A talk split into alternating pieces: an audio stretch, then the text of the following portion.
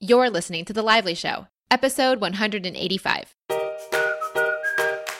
Welcome to The Lively Show. I'm your host, Jess Lively, and this blogcast is designed to uplift, inspire, and add a little extra intention to your everyday.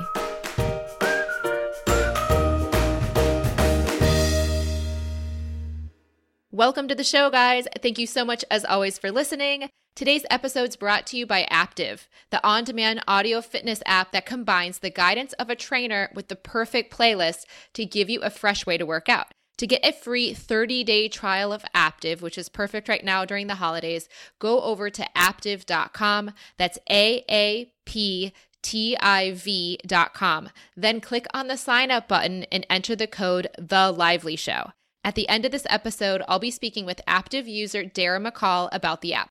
Now let's move on to this episode. Today I am speaking to you still from London until the end of this week. Actually, tomorrow to be specific, I'll be heading out of town and getting back into the States, and I'll share where that is exactly where I'll be spending the holidays at the end of the show. But for now, let's talk about today's show. Today we have Erin Loechner back on the show. That last episode we had with her last week was such magic that I knew I needed to have her back. And it's actually a request that Erin had. This is a request from her. She's been listening to The Lively Show ever since she was the first guest, I guess, on The Lively Show.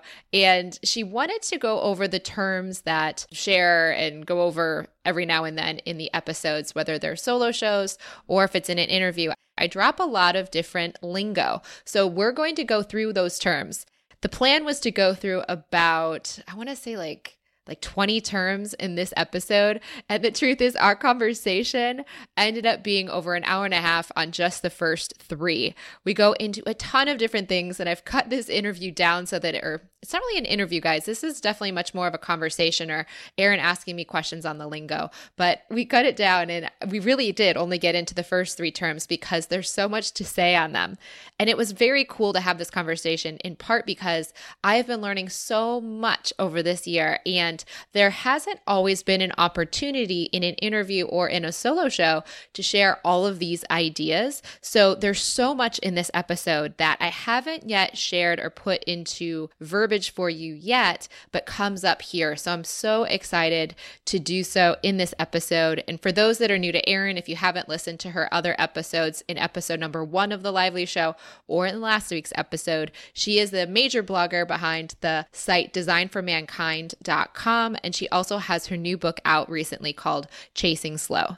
Let's go to the show. Erin, thank you so much for coming on the show again. Oh my gosh. Come on. I'm so excited. I'm so excited about today. I know. I am not really sure what's going to happen, and neither are you. And that's kind of the magic of this one, I think. This is actually an Erin request, right? This is like a lively show Erin request. Totally. Yes. This is like, we need more of Jess. Unpack this for me, please. Okay. Yeah. Explain what the request was. Okay. I love listening to you.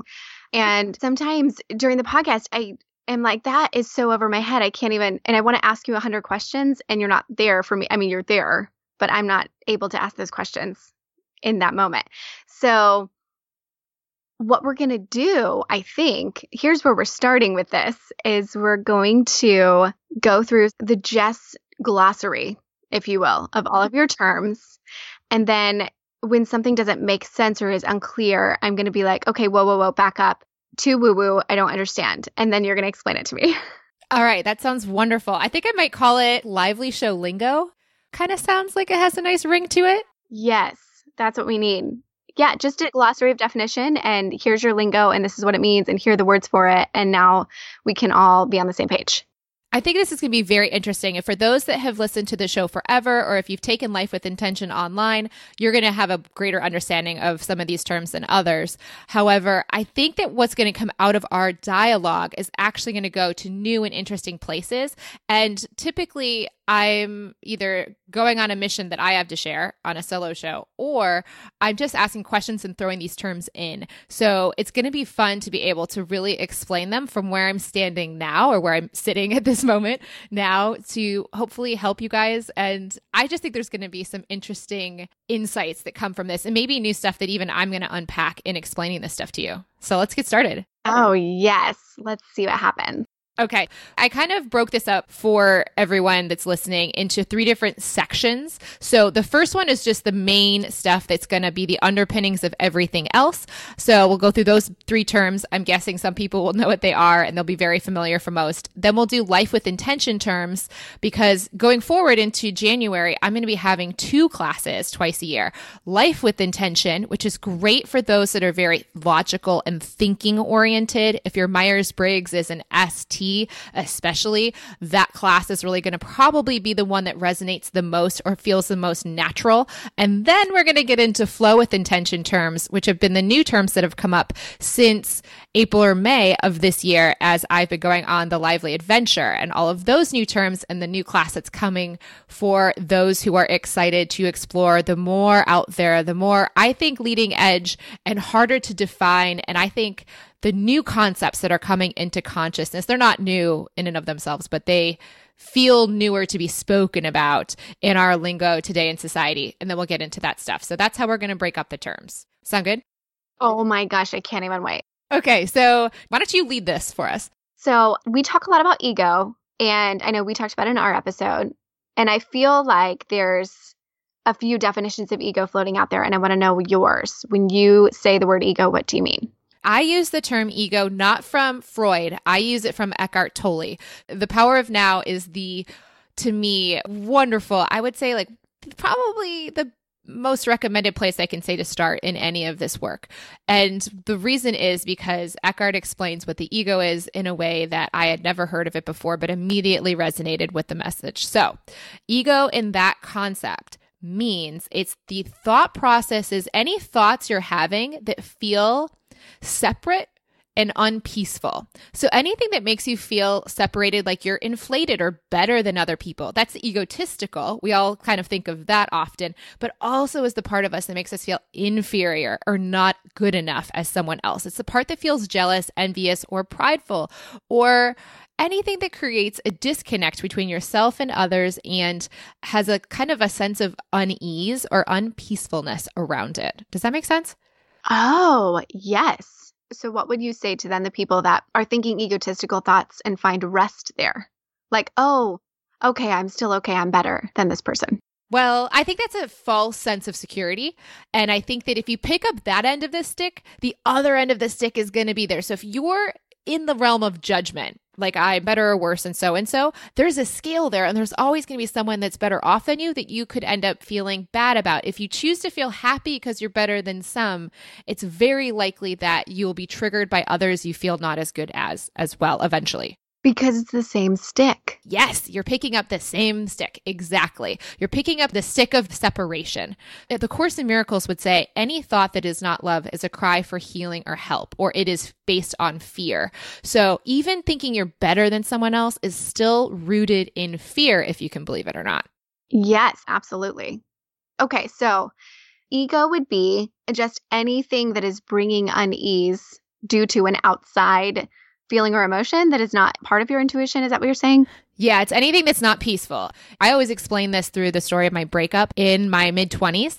I broke up with my college boyfriend and we stayed together until September 1st, even though we decided it was like around May 1st that that would happen. We were too poor to break the lease. So we had like four or five months of being together in a loving relationship until September 1st when the lease would break. And that was really hard because we weren't changing our situation. Our life situation was going to stay, but we knew it was like a terminal illness. Like we were going to pull the plug on this relationship on this day, even though I wanted to theoretically get married eventually, and he just needed more time to figure himself out. We knew we were making the right choice, but my ego had a field day and said it was too hard. It was impossible to spend every day loving this person, knowing that in like five weeks, four weeks, three weeks, we would be single and apart. So that voice in me was constantly on a rampage. And in the same time, I'd have these calls with my girlfriends, I'd take a deep breath and then I would say, but at least it's happening now. We're not married.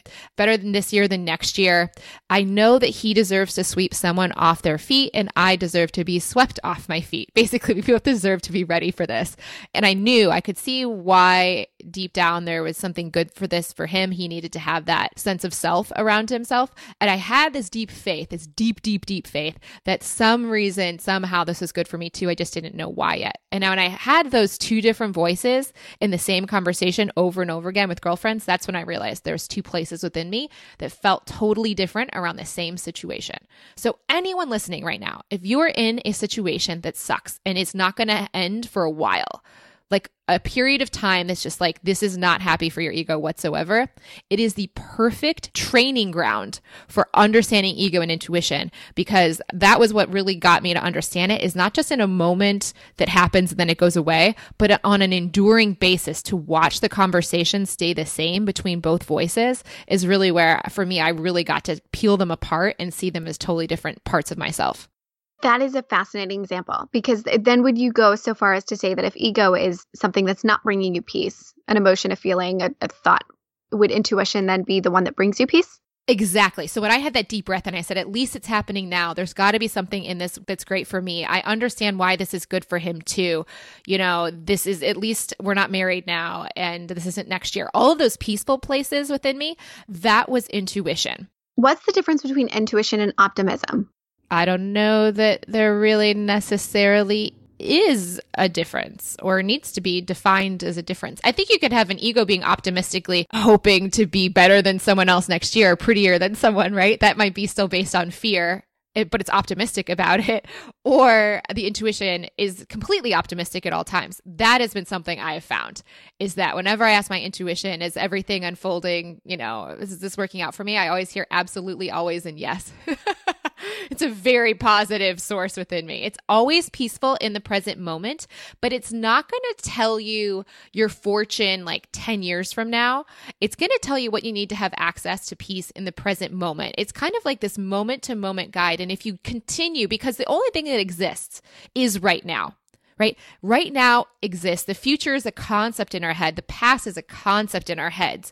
But this moment's all there is. So the intuition cannot tell you the future. It can only tell you right now what the right step is to take. But if you string enough of those now, now, now, now, now moments together, that path of now is the right peaceful step. This is the right peaceful step. This is, that is charting a course that is going to surprise and delight you in the most wondrous of ways that you can't even imagine right now. I love that definition. Optimism feels very blind faith to me, and this feels like just faith. Like there's a difference between optimism and faith, in my opinion. And intuition feels almost as if you're tapping into some sort of guiding light, whatever.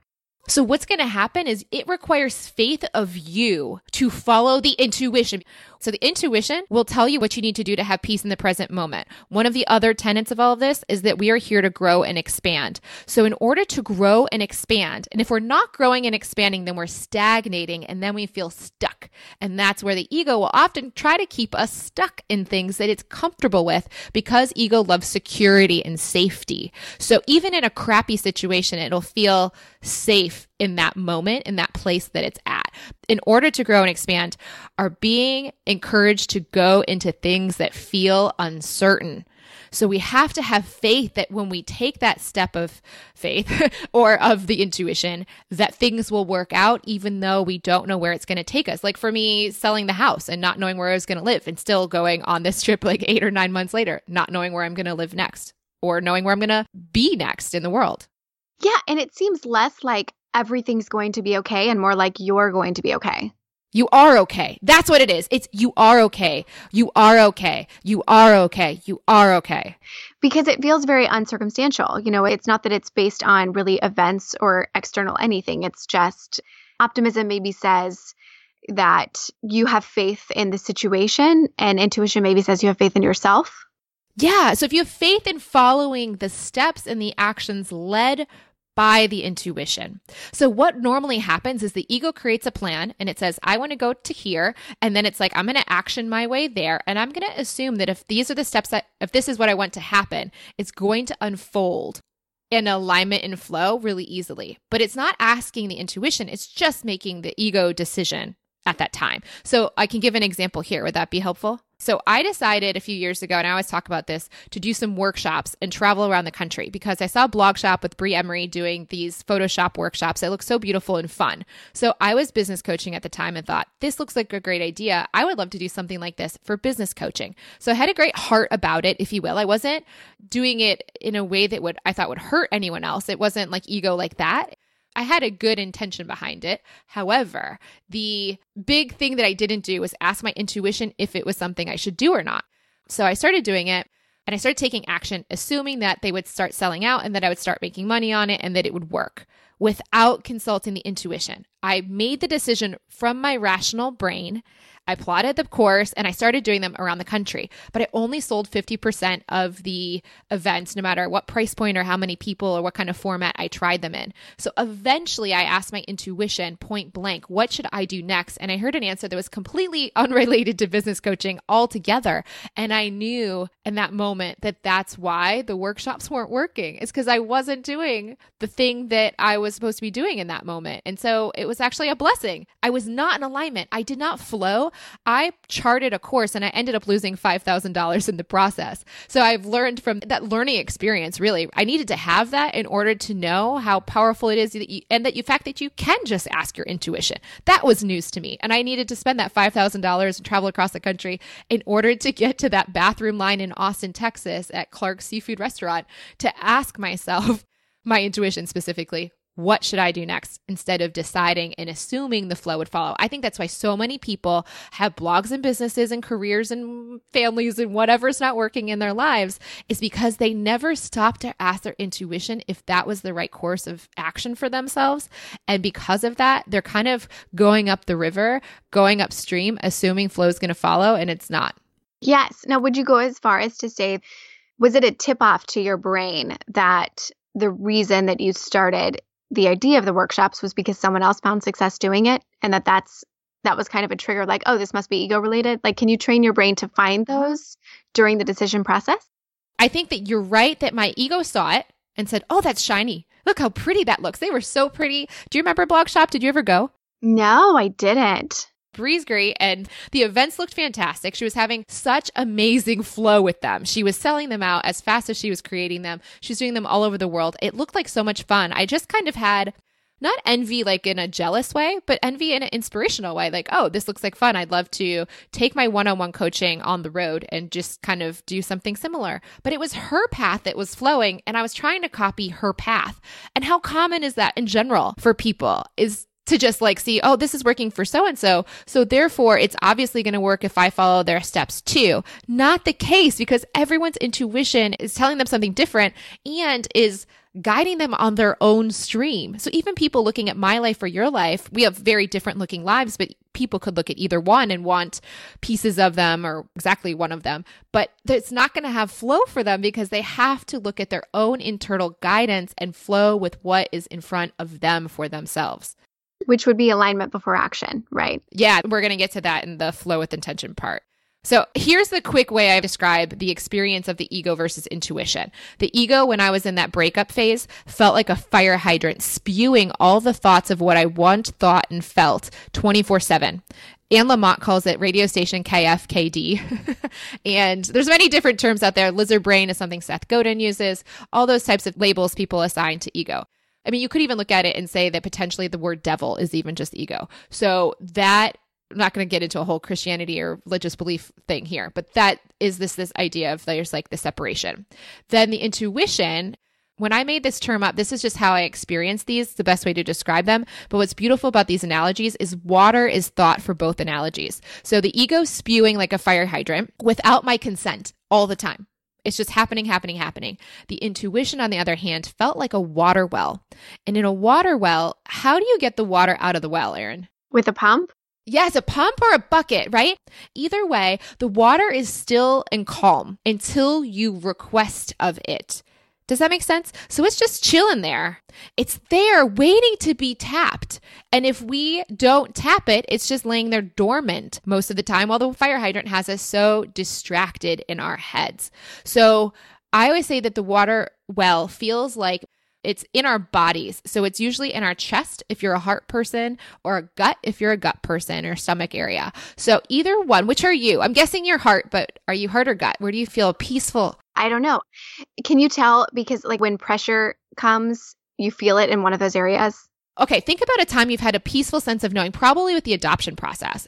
When you made the decision to go to the US instead of going abroad, there's probably some peace around that. Where do you feel like you would have sensed that in your body? In your chest or your stomach?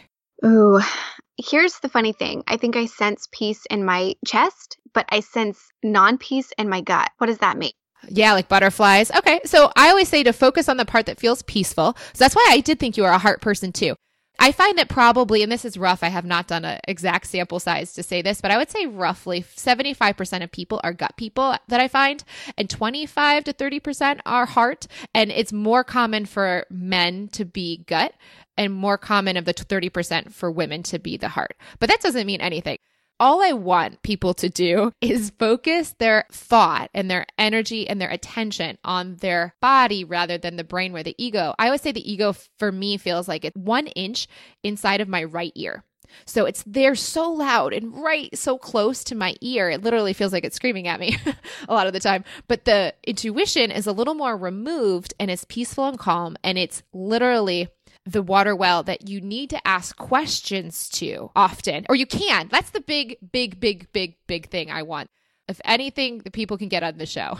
And I don't feel like it's said enough in the world. I don't feel like there's enough places out there sharing this is that you can hear by asking questions. You don't have to wait until the well overflows because that's another option. You can avoid it. You can follow your ego all day long. And eventually, as you continue to go against your intuition and you drown it out with the ego thoughts, eventually that water well will slowly rise and overflow until the point where the overflowing is so uncomfortable the ego can't rationalize its course of action that's keeping you stuck in this crappy place. And so you have to go into the uncertainty. Kind of like if someone loses loses their job that they really hated it all along and now they're just forced to take action. That's a situation that the circumstances make you shift. But sometimes, like even a bad relationship, you make excuses for years and eventually you finally like run out of excuses. You don't have to wait until it's that uncomfortable. You can ask really early on in a relationship if it's right or not for you, and your intuition will tell you what you need to know for peace. Okay. Yes. That I'm tracking now because and i think it i a little bit understood when you started talking about the ego like the devil. I, I was raised super evangelical christian so whatever that makes sense to me. But i think for me then intuition would be the act of prayer and the act of praying praying for me is asking a lot of questions. I don't know if it's like that for other people. Yes and the thing is you get answers this way. This is the thing. I don't really want to make this about religion because i know so many people have such strong reactions to the whole concept of that, especially around Christianity in America. So, if I was to really be 100% honest, and if you super hate religion, then just skip forward like 30 seconds and just don't even listen if it's going to make you upset. but here's the thing all of these things, religions and everything, are speaking to the same universal truths.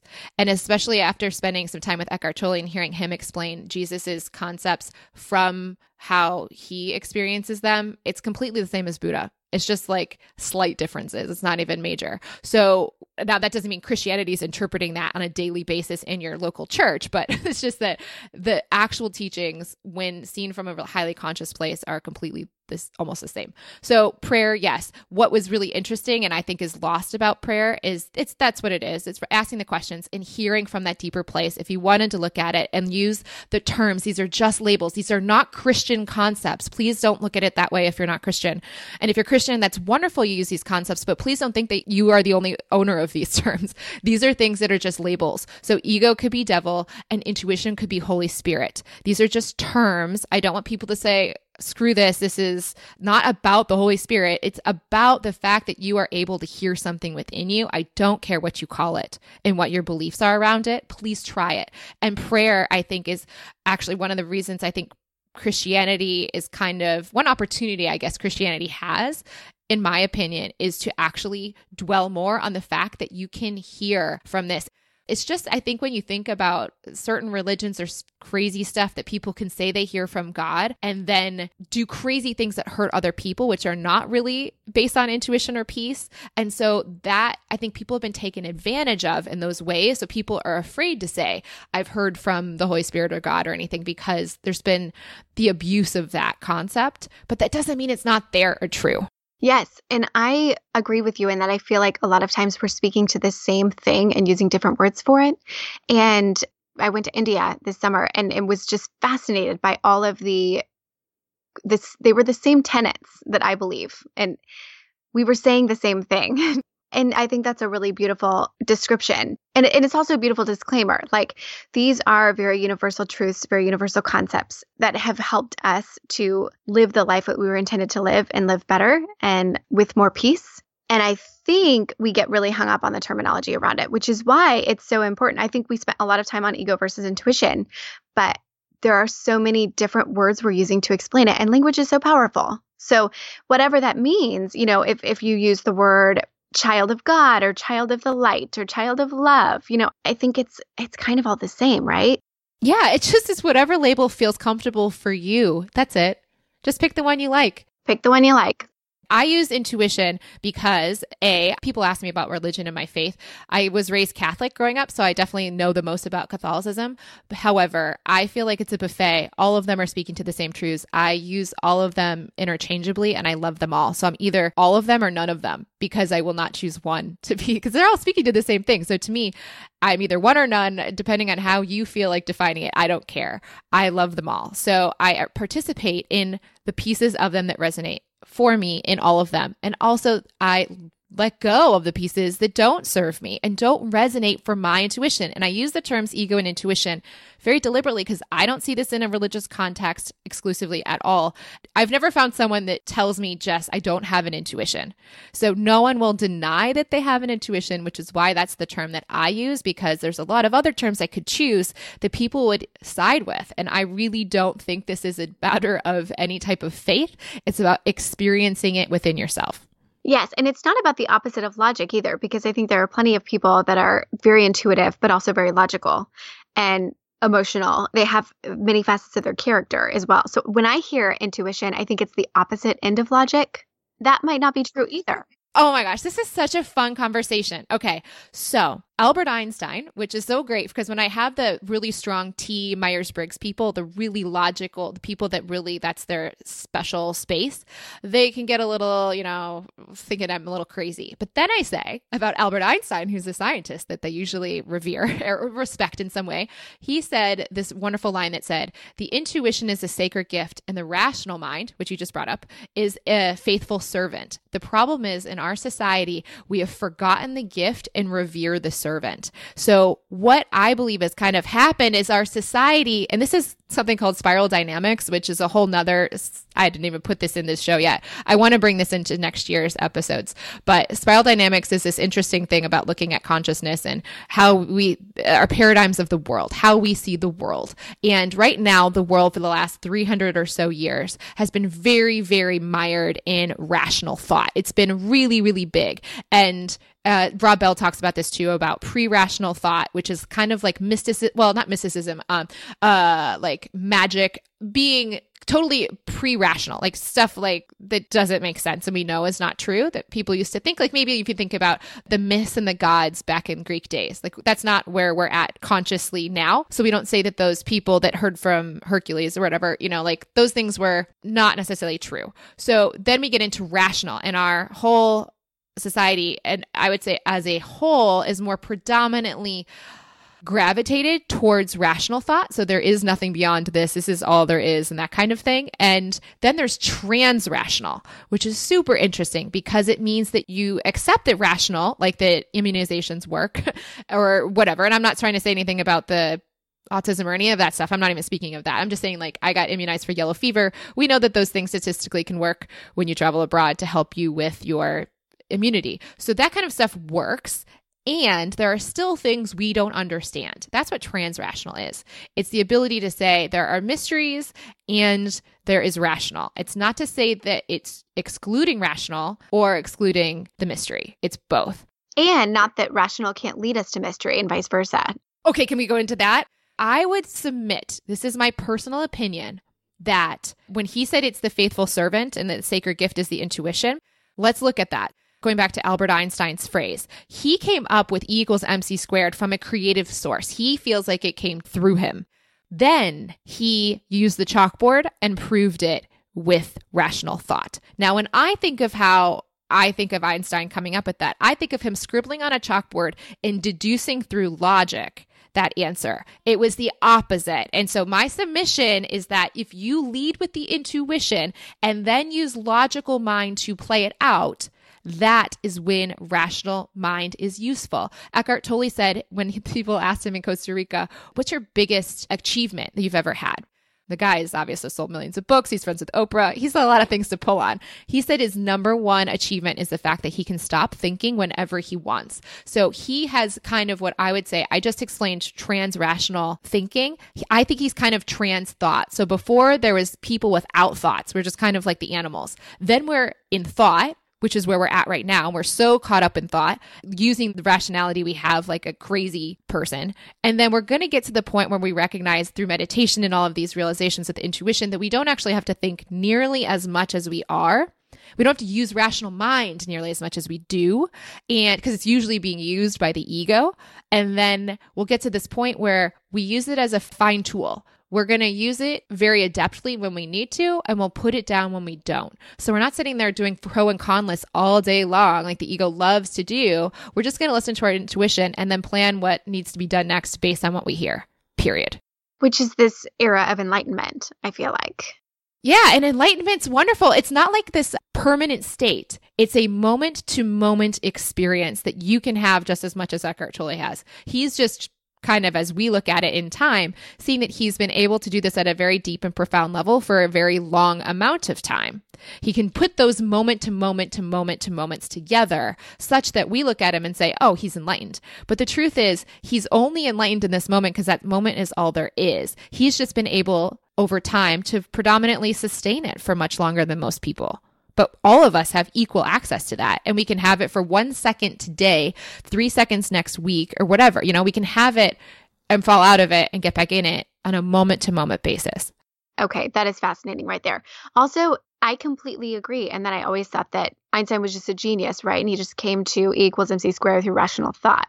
This is fun. This is like weaving together all of these things I love this stuff because to me, it's all after doing 12 years of study on this stuff, weaving together to make a beautiful tapestry that I like see all the pieces fitting into now. And it's so exciting to be able to pull from. So, genius. You just said the word Albert Einstein and genius. Have you listened to the Liz Gilbert TED talk about genius? Yes, yes, yes. Do you remember what she said about that? I just remember she used the word genius as you're using the word intuition and that it's a source to tap into. You wait for it, you do your work, and it comes. Yes, yes, yes, yes, yes. Exactly. What Liz says is it's your job to do the work and keep showing up. And eventually one day, and she's not saying this herself, she is saying that genius was considered back in Greek and Roman times. I may be getting this factually wrong. I haven't watched it in a few years. So go watch the TED Talk to get this exactly accurate. But back in the day, people had this idea that genius would come and frequent you and it would come and visit through you and it would do this wonderful work and you were just there to show up and be available for it as that channel. Now, what's interesting is they kind of describe it as this really rare fleeting can't do it very often now and then you get lucky thing. I believe that you can actually train yourself and tune into it much more frequently, aka writing to your intuition on a moment to moment basis. So I don't think it's nearly as rare as people make it out to be. And I've spent the last better part of this year trying to learn how to develop that in myself as much as possible. And when you say Albert Einstein's a genius, isn't that interesting? So it is sort of what you said is true. It came through him, his intuition. Like he said, the intuition's the sacred gift. It came through him. He created the available place for it. So he loved playing the violin poorly. He wasn't even very good at it, but he used it to turn off his rational mind to create space. This is why people get so many great ideas in the shower. They're creating space for that intuition to leak through. Every now and then the brain turns off enough. The ego will stop playing with the rational mind enough that the intuition can speak through, an inspiration can come to you, and then you can use that rational mind to do the planning. Let's say you get the inspiration to go to Thailand, then you need to go buy the ticket, you need to get on the plane on time, and all of these things the rational mind can help you with. That's useful. Deciding to go to Thailand with the rational mind, not worth the time find the intuition's guidance, and then use the rational mind to follow through. It's one and then the other. The problem is in our society, we're not even thinking there is another way of doing it. So all we're doing is having this ego playing with this tool, and it's kind of like scissors. Scissors can make beautiful origami or like snowflakes, like right now with the paper snowflakes, or you can like stab someone with scissors. It's just a tool, but it can be used for good or bad depending on what source within us is using it. Yes. And it's not that Albert Einstein was a genius, he was accessing his genius and using it for good. 100% and we can all do this ourselves. It doesn't mean that our genius is going to be in the same realm. We're all individuals that are going to have different strengths. This is so fun to talk about. All right. So, I have this whole new theory on this is just personally what I've been thinking a lot about lately. We have trillions of cells in our body that are being born and dying constantly.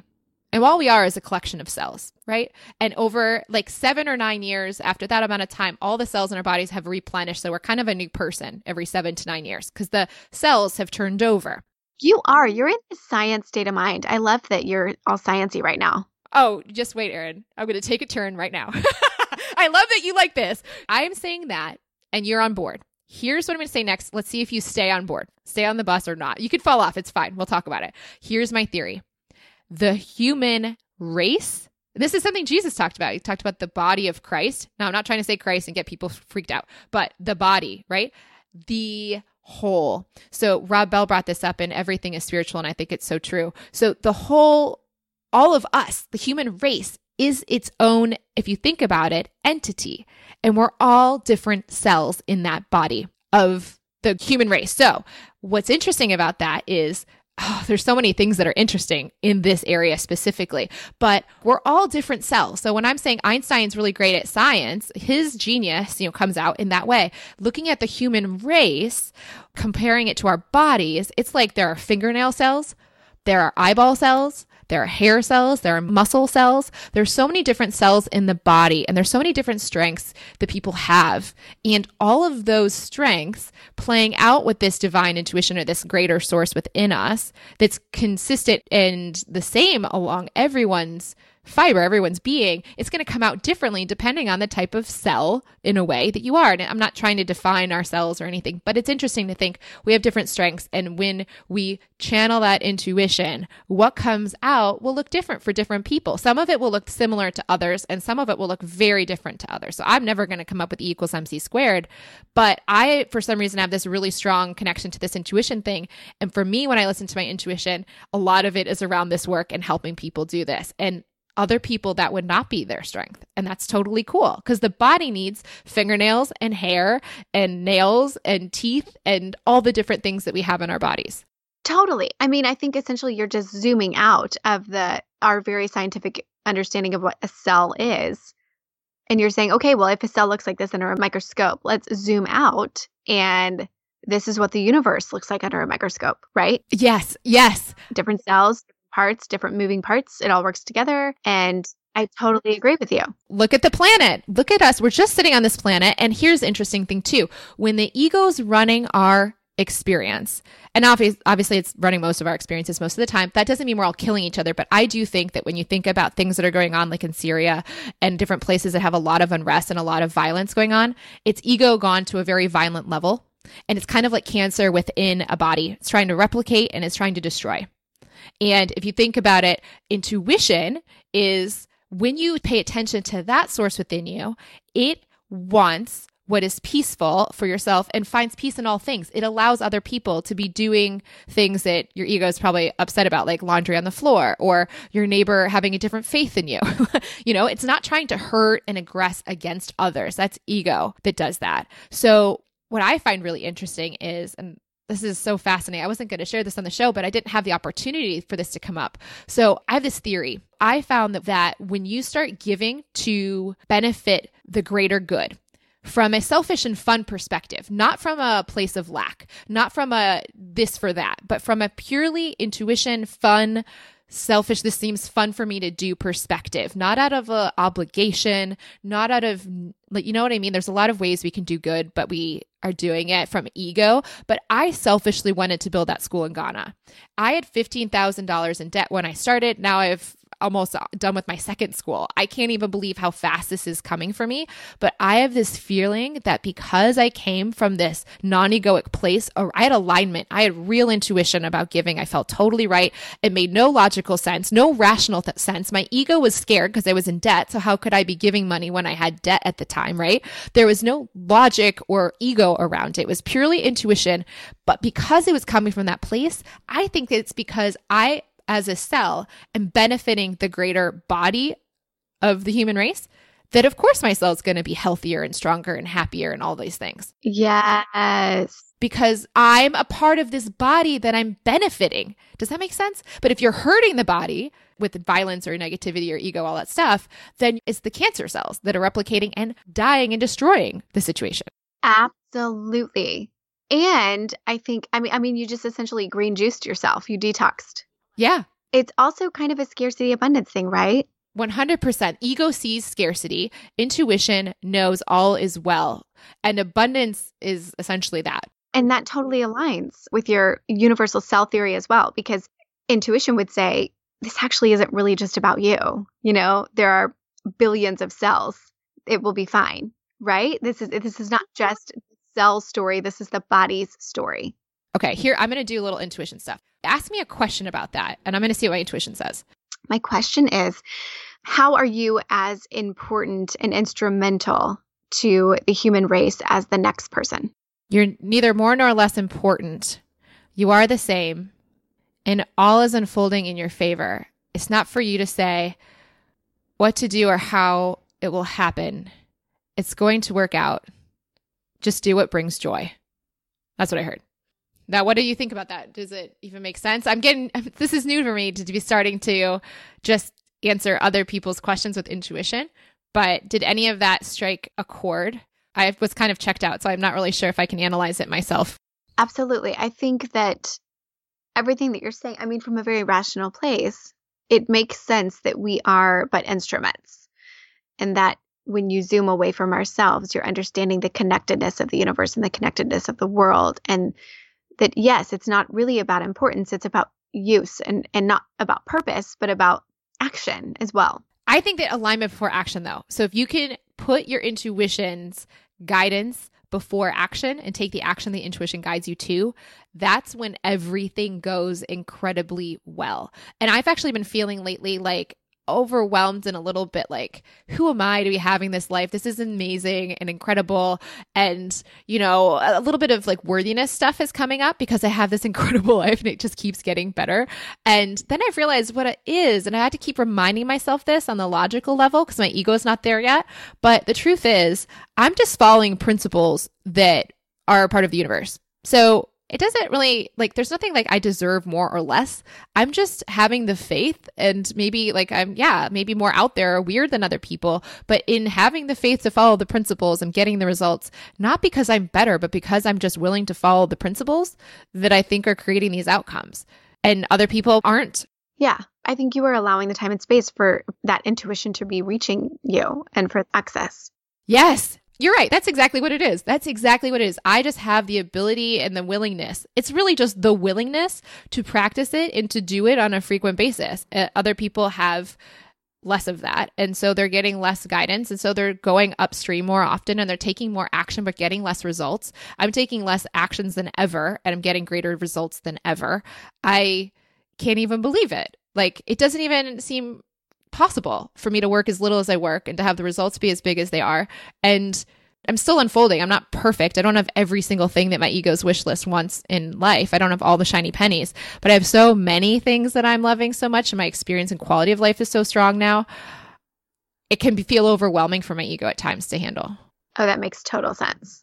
But it doesn't mean I'm good or better or anything. It just means I'm able to apply the principles. That's it. And willing, and willing willing and everyone can do that and that's what i am devoting my whole show to is like, I'm not going to do the stuff that people expect or I know might be getting more downloads that are not this stuff because to me, I want to help people the most I can. And this is the stuff I know that helps, at least for me at this point in time, the most. And so that's what I'm going to share the most.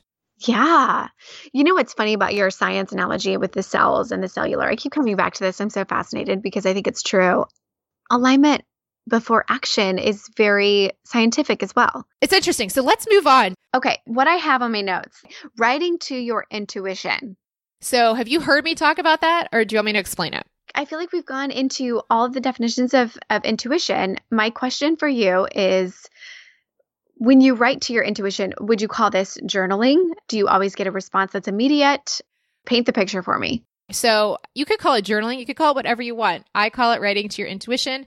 I'll have a book coming out about it next year. So you can see 70 letters of my own because what I have found is that A, people kind of find how my year has unfolded from last year to this year pretty interesting. I've not had my life change pretty dramatically and I've been able to do it with such joy. Like my life got better than ever before my divorce and then it got even better after that. And everyone kind of was like, oh, it can't be that good or waiting for the other shoe to drop. And it hasn't. And it's because I'm following my intuition. Are there moments that are difficult? Of course, but that doesn't mean that like overall my quality of life and peace of mind in every part of my life in every way has not gotten exponentially better as I continue to do this work. So I'm sharing these letters as a way to explain that it didn't mean that I didn't have doubts or I didn't have questions. I just knew what to do with those doubts and questions. I put them to my intuition. So that's what the book's about. But the whole concept I'll explain right now. You don't even need to buy the book to start doing this yourself.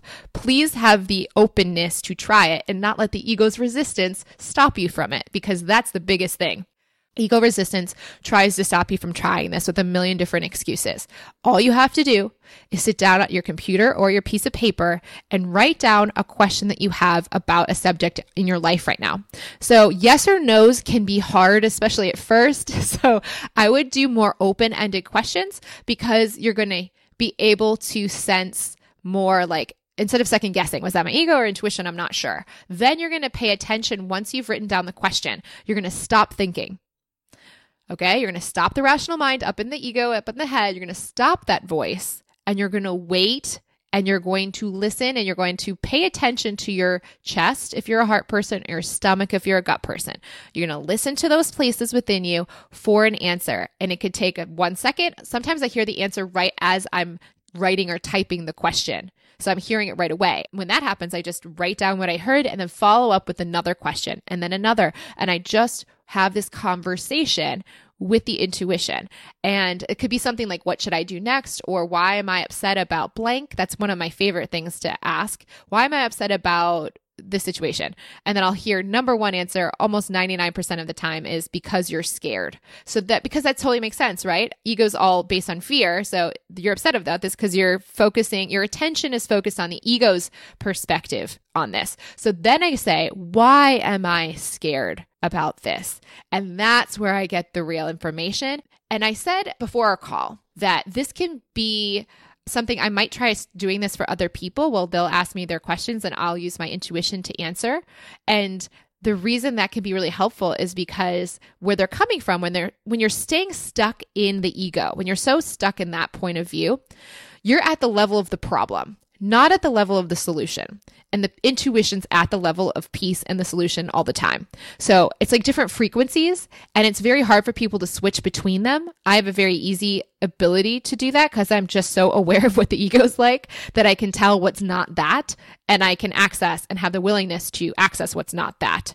But when you ask the question, it's on one level, it's really low and on the ground in the fog. And then when you hear the answer, it's like, actually, it's a great way of putting it. I've flown so much lately. You know, if it's cloudy down on the ground and then you go through a, on a plane flight, you go through the clouds and you get up in their sun, there's always sun. The sun's always there, right? What happens is when you hear the answer, the answer is coming from above the clouds. You're out of the cloud cover. So you're waiting for that response and then you go back and forth. And it's really about the willingness to stop thinking and wait and ask and receive. It's really about receiving more than it is creating this answer. So if you're going to hear it, one way you'll know it's your intuition if you're trying it is that it'll be peaceful. It will be even if your ego freaks out about the answer, maybe it says, you know, what should I know about this job? And you might hear like the time has come for an end or something. And your ego might freak out about that answer at the same time that the answer, when you hear it, will feel peaceful. That's how you know that's intuition. And then you can follow up with all the fearful questions that your ego has around it and get peace about those answers too. Mm, I think that's beautiful. I think, too, rarely do we pause and even think about our current actions. We're not in the business of assessment, I don't think, in terms of personal responsibility and personal action. And I think it's a really beautiful concept to pause and say, okay, what role did I play in this? What do I want from this? Where do I want to be here? Okay, what if we change assessment to guidance? That's what I'm doing, right? It's even stronger than that. It's like we think with our rational minds that we need to use that voice in ourselves because collectively the society is still run by that voice. So that's what you're going to hear other people say, right? You have to question where you're hearing guidance from and where that person's consciousness is at because that's the advice that they're giving is from that place and perspective that they have. So there are other people that like Eckhart Tolle, I've watched him do it. I think Byron Katie does it as well. And Socrates even did this, apparently, Eckhart was saying. They just calm their minds and they just answer from that deep place within. That's how they live their lives, is through that deep source. I think Nelson Mandela, actually watching him and learning a little bit more about him as well, learned how to get there too.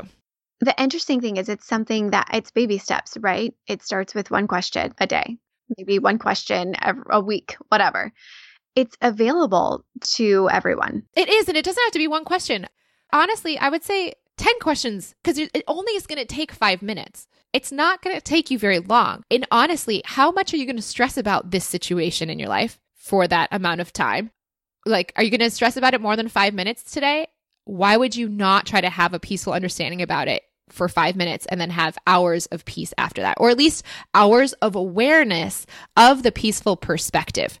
So it doesn't mean you have to live in it. It doesn't mean you have to, like, when I knew my intuition was peaceful about the ending of that breakup, it didn't mean that I didn't spend a lot of time in the stress of how my ego felt, but it also meant I wasn't stuck with that as my only perspective. I had two, and I got to get better and better at understanding and living the other option. And that is why it ended so well. That's why my divorce ended so well, because once I did it the first time, I knew how to do it the second. This is a tangent on relationships. Do you want to go into it? Yeah. Okay, totally tangenting right now, but since we're bringing up all these things that I talk about in real life but don't have opportunities to share on the show, let's get into it. Relationships.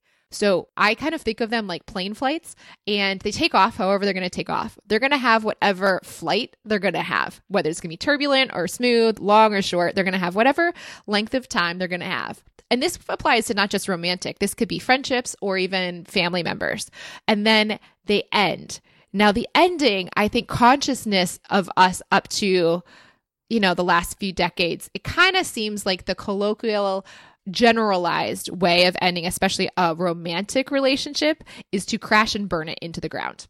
So it just like crashes and burns, and there's no love left. You kind of like end up hating the ex and you start negatively talking about them. And I think that Gen Y, I've watched so many people in Gen Y go through ending of breakups and not that way at all. And also, there are exceptions in other generations too, but I definitely think that Gen Y and going forward, even more and more generations to come are going to get much, much better at this ending. But it's learning to land the plane, it's learning how to land a relationship and keep and maintain the love that you had in the past past and going forward with this person in a new way in the future. Mm, I think that's beautiful. And that is what the intuition has access for. So the ego is the one that wants to crash the plane. The intuition is the one that realizes the plane can never be crashed, that nothing is lost, everything is gained. Well, because the ego wants to be the survivor, right? Pick up the pieces and, you know, fix the broken leg from the plane crash, whatever. I get that. It also wants to be the thing that crashes the plane and sees the flames. Mm, yeah. The intuition realizes you can't really do that. It doesn't it wants to justify, it wants to be right and and the intuition has no interest in any of that. And that's what's really great about ending relationships from the intuition's perspective because it doesn't see loss, it only sees gain. That's pretty beautiful. Yeah, it's a beautiful way of living. That makes sense to me. I like that. So anyways, when we only have access to the ego that wants to see the flames, that's our immediate reaction. And that's the action path we take. But as you learn this stuff, it's not even just like that. It could be about career, right? You could crash and burn your career and like walk out of that office and not have a great experience or maintain all of the good that you learned from it and the coworkers and all of the love that was shared there too. This could be how you end any chapter that unfolds for the next thing to come. When you come from the intuition, you learn how to land that situation in a whole, intact, and in a way that builds forward instead of feels like you're recovering from going backwards, which the ego thinks about. And would you say that requires you to release a lot of control? Absolutely. Yes.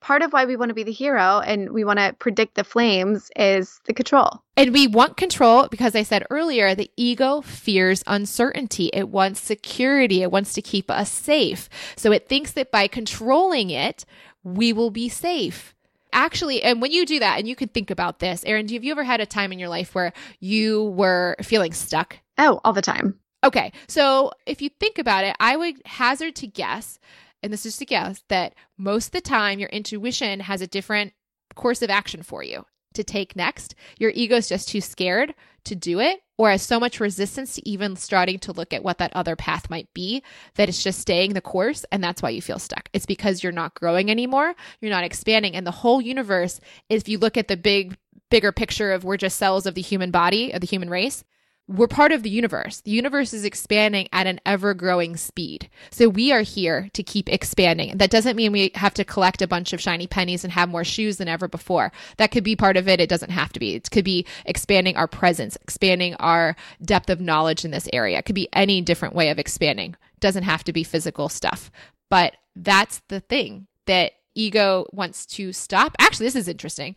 This is my aha moment. The ego wants to stop us from expanding. If you think about it, it wants to look within. It wants to separate from the expansion. It wants to pull and retract. It's the part that sees scarcity. It's the part that is removing us from the flow of the universe, which is out and onward. And the intuition leads us there. Yes, because I would even say that it's easier to control something smaller and something more quiet and something tinier and something that's like very scarce or incapacity. You know, it's it has a capacity and when you go beyond that, you don't really know what happens. Yes you're surrendering to that. Yeah, that was the big thing I had when I sold all my furniture and didn't have a base. That was the thing I had to give up was like it was easy and known and I could control it to do things the way I thought it should be done because I'd seen so many others do before me to have furniture, then move to a new place and know where you're going to be instead of having none of that and just flowing with faith that everything's unfolding in my favor always and yes, period.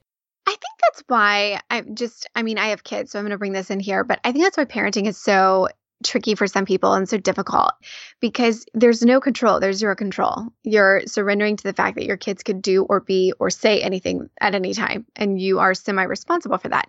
And I think it's not that parenting is hard, it's that life is hard and we blame the kids, you know? It's not that parenting is hard, it's that not having control is really hard on the ego's sense of well being. Totally. And we're blaming that one thing that we can find.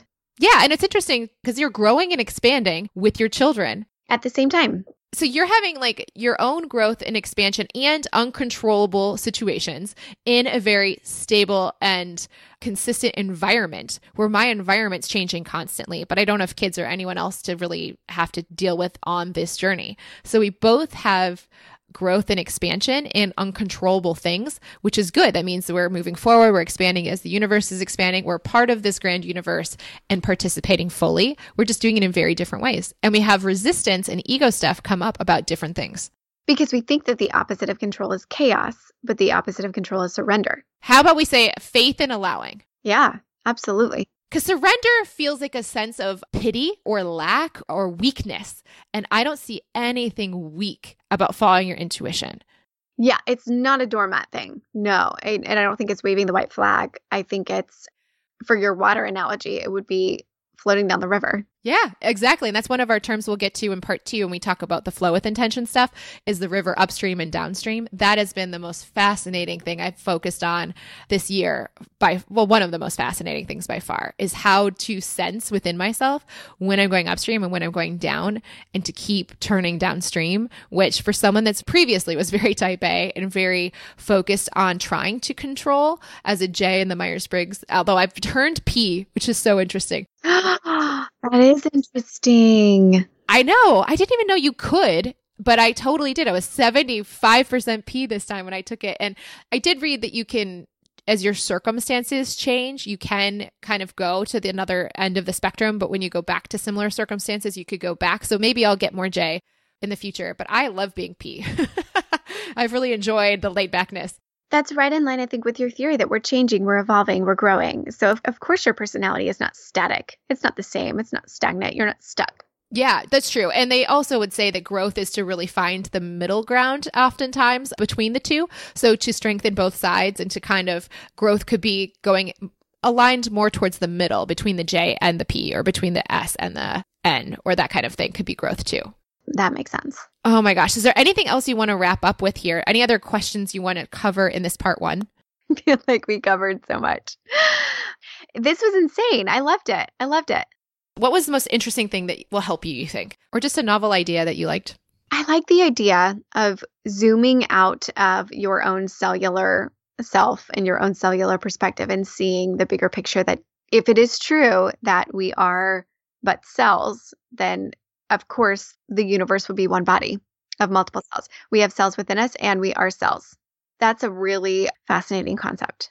And it's and it's true. And it's fun to recognize that when you benefit yourself, you are benefiting the whole.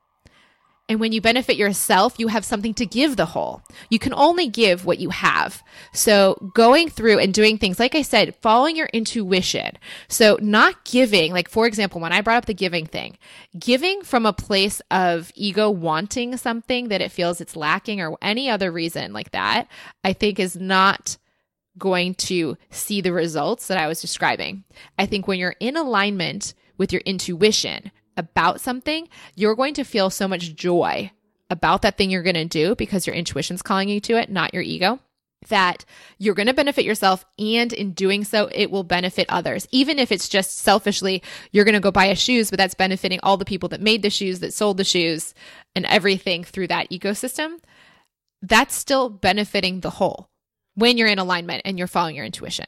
All of it is contingent upon intuition leading the action that follows. And you, you hear that a lot. And you hear it like, I think, especially when we talk about competition amongst others, you know, um, an opportunity for her isn't an opportunity not for you, you know, and, but rarely does it feel so tangible as to when you think about yourself on a cellular level and your yourself as is truly interconnected with others. And it's almost like when you shower and you're, you're putting your soap on your elbow, you're not missing soap from your knee, too.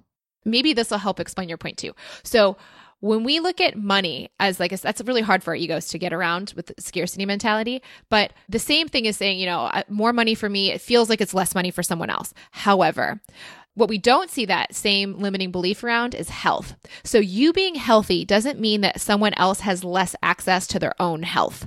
Yes. So you being healthy doesn't mean other people have less health to get. That's the thing. You being healthy means the human body's healthier, the human race is healthier. The only time it doesn't mean that, and it can, the, and there's probably part of you that's like, oh, wait, that doesn't ring true for all cases. I can see people being super negative and stuff. Yeah, there is ego. There is ego and which is trying to replicate and protect and contract. Oh, isn't this interesting? If you think about it, if the ego is trying to contract, like we said, the universe wants to expand and grow.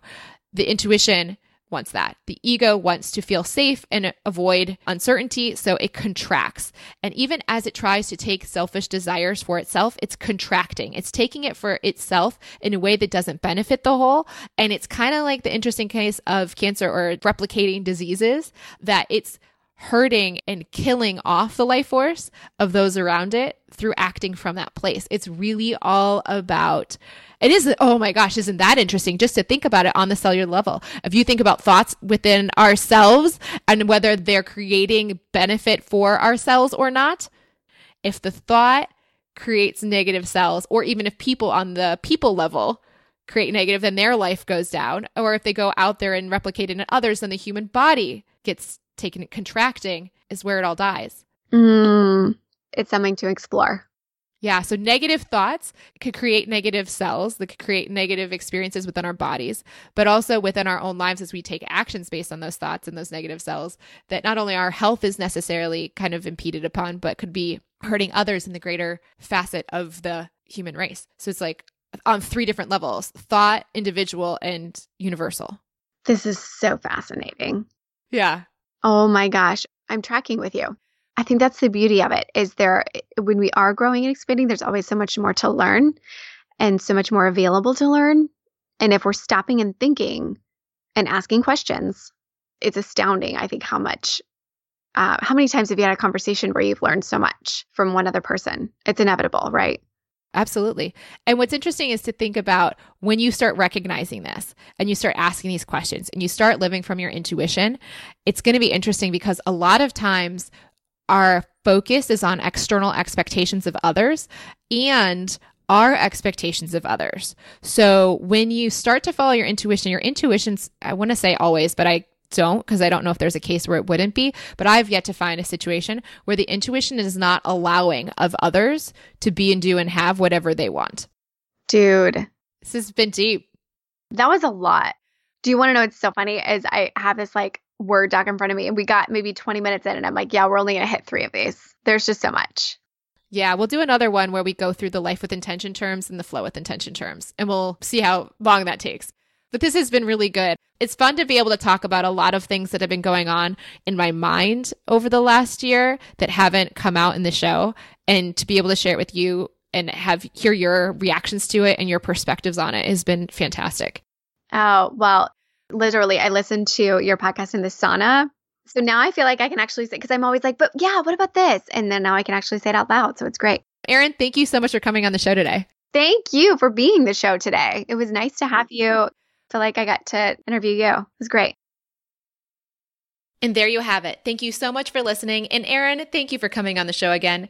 If you want to send Erin a message, you can do so over on Instagram and Twitter at Erin Loechner. And if you want to find me on Instagram, Snapchat, or Twitter, you can find me at Jess C as in Christmas cookies lively. For show notes for this episode, head over to jesslively.com slash lively lingo. And before I share where I'm headed to next, let's talk with Dara McCall about today's sponsor, Aaptiv.com. Dara, thank you so much for coming on the show today. Oh, thank you so much for having me. I'm really excited to tell you guys all about my favorite new fitness app. Okay, so before we get to that, tell us a little bit about yourself. Well, my name is Dara. I've been married for eight years. I have two little boys, a five year old and a three year old. We have grown up in Clarkston, Washington, and I ran cross country in college, went to nationals for four years in a row, and here we are, you know, just living life and trying to stay healthy. Okay, so how did you discover Aaptiv? My friend, actually, who I work with, we both work in a weight and wellness facility, and she texted it to me about 4 a.m. in the morning saying, Hey, check this app out. You're going to love it. I checked it out, was thinking, this is going to be like any other fitness app I've tried. Total opposite. It is amazing. So, why do you like this one more than all the other ones you've tried before? This one is so unique in the sense that it has all these different trainers you can work out with whenever you want. It's the time is at your fingertips. The activities you choose to do, there's elliptical, biking, yoga, strength training, treadmill, outdoor running. And depending on what you want to do that day, you are able to do it. And which ones are you using most often? I use the treadmill the most. I also have just started doing more spinning, and I give credit to Aaptiv for that because there's no way I ever would have thought I could been on a you know a spinning bike and here i am and they're pushing me and coaching me it's truly amazing so you don't even have to go to a class you don't have to worry about someone else's schedule coordinating with your own do you just go to the gym to get on the treadmill and the spinning bike you can do that. I do know some friends who use the app and they do go to the gym. I actually do all my stuff at home. And that's the beauty of the app. You can do it when you're traveling. You can do it from home. You can do it, you know, wherever there's an outdoor area you could go outside and do these workouts. It's truly a very unique and fabulous personalized app that people are able to use and have at their fingertips, which is amazing. Yes, and I know you're also training for a half marathon. How did Aaptiv help you get there? I had never had the desire to run a half marathon. And once I started with Aaptiv, they just kept pushing me in such a positive and encouraging way. I was looking forward to my workouts.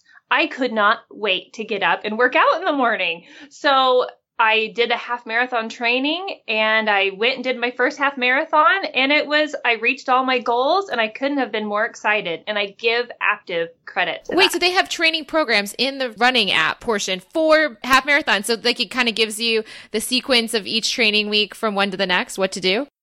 Absolutely. They have a 10K program, they have a 5K, half marathon, full marathon. They have and they have monthly challenges too, which is really cool. Right now they're doing a December to Remember challenge. That's fantastic. What's that one about?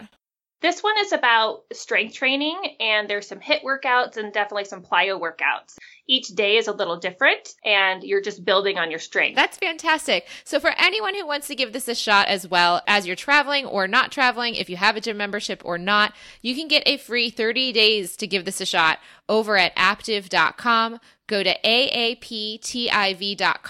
And this is just for Lively Show listeners. So there's not that long of a trial if you just go straight to the site. What you want to do to get the full month is click on the sign up button and enter the code The Lively Show. Dara, thank you so much for coming on the show and congratulations on your half marathon. Thank you so much.